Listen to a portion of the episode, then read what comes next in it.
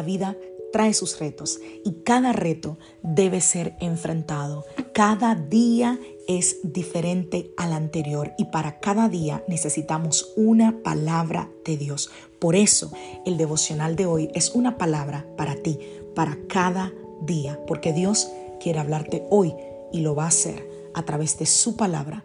Por eso escucha el devocional de hoy.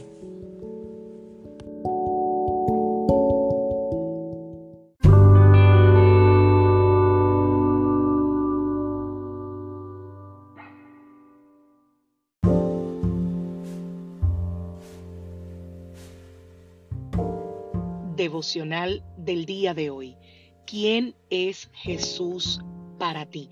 Vamos a la palabra del Señor, el libro de Lucas capítulo 24, verso 19 en adelante. Entonces él les dijo, ¿qué cosas? Y ellos le dijeron, de Jesús Nazareno, que fue varón profeta, poderoso en obra y en palabra delante de Dios y de todo el pueblo, y cómo le entregaron los principales sacerdotes y nuestros gobernantes a sentencia de muerte y le crucificaron. Pero nosotros esperábamos que él era el que había de redimir a Israel. Y ahora, además de todo esto, hoy es ya el tercer día que esto ha acontecido. Si escuchas algún ruido, estoy en mi carro, te saludo desde mi carro y estoy aquí con mi princesa, pero no quería perderme la oportunidad de compartir contigo el devocional de hoy. Bueno, en esta historia Jesús se encuentra con dos discípulos que estaban desanimados y confundidos después de la crucifixión. Jesús le pregunta qué cosas han sucedido y ellos están respondiendo diciendo que Jesús era un profeta poderoso y un gran maestro a los ojos de Dios y del pueblo. Sin embargo, sus esperanzas de que fuera el Mesías, de que venía a rescatar a Israel, de que venía como un guerrero a defenderlos, a pelear, fueron truncadas, fueron rotas cuando Jesús es condenado a muerte y es crucificado. Ellos no se imaginaban esto. Recuerda que el pueblo de Israel, mami, bájalo un poquito por favor, el pueblo de Israel esperaba a un guerrero, a un rey, pero a un rey que venía a pelear, a batallar, a luchar en contra del pueblo romano. Y esa pregunta que se le hace a estos discípulos plantea una pregunta importante para nosotros hoy. Y la pregunta es esta: ¿quién es Jesús para ti en la vida real? En los momentos difíciles y complicados, ¿mantienes tu fe en el Señor? Porque es fácil seguir a Jesús cuando todo va bien, cuando estamos rodeados de bendiciones, de alegría, de gozo, cuando nuestra economía está bien, cuando tenemos trabajo, cuando nuestros hijos están en salud, cuando tenemos salud. En fin, cuando todo va bien es fácil seguir a Jesús.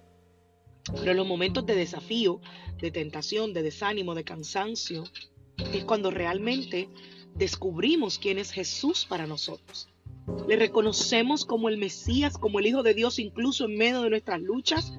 Mami, bájalo por favor. Gracias. De nuestras dificultades. Es en esos momentos cruciales que nosotros debemos evaluar sinceramente quién es Jesús en los aspectos prácticos de nuestra vida.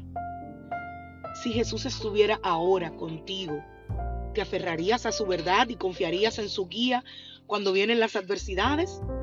O nosotros tendemos a cuestionar el papel de Jesús en nuestras vidas y a buscar soluciones por nuestra cuenta. Mucho que preguntarnos, mucho que responder. Pero reconocer a Jesús como el Mesías, como nuestro Señor, implica tener una fe inquebrantable en su poder y en su autoridad. Significa creer en que Él es capaz de obrar milagros en medio de nuestras circunstancias más difíciles. Es saber que su amor y su gracia nos sostiene cuando nos sentimos débiles y cuando estamos desesperanzados. Yo te animo esta mañana a que reflexiones profundamente sobre quién es Jesús en tu vida, pero en tu vida cotidiana. ¿Qué ocurre cuando enfrentas desafíos? ¿Mantienes tu fe en Jesús como el Mesías, el Hijo de Dios? ¿O te dejas llevar por la duda y el miedo y te alejas de Él? te enojas con él, como alguien me decía hace un tiempo. Estoy enojada con Dios. Recuerda que Jesús está contigo en cada paso del camino. Él conoce tus luchas, tus debilidades, tus anhelos más profundos. Su deseo es que confíes en Él plenamente y que deposites tu esperanza en su poder transformador para cada día de tu vida. Que Dios te bendiga, que Dios te guarde. Soy la pastora Liselot Rijo y te saludo hoy desde Cary, Norte Carolina, deseándote que tengas un maravilloso día, que la gracia y el favor del Señor esté sobre ti, sobre tu casa y todos los tuyos. Amén.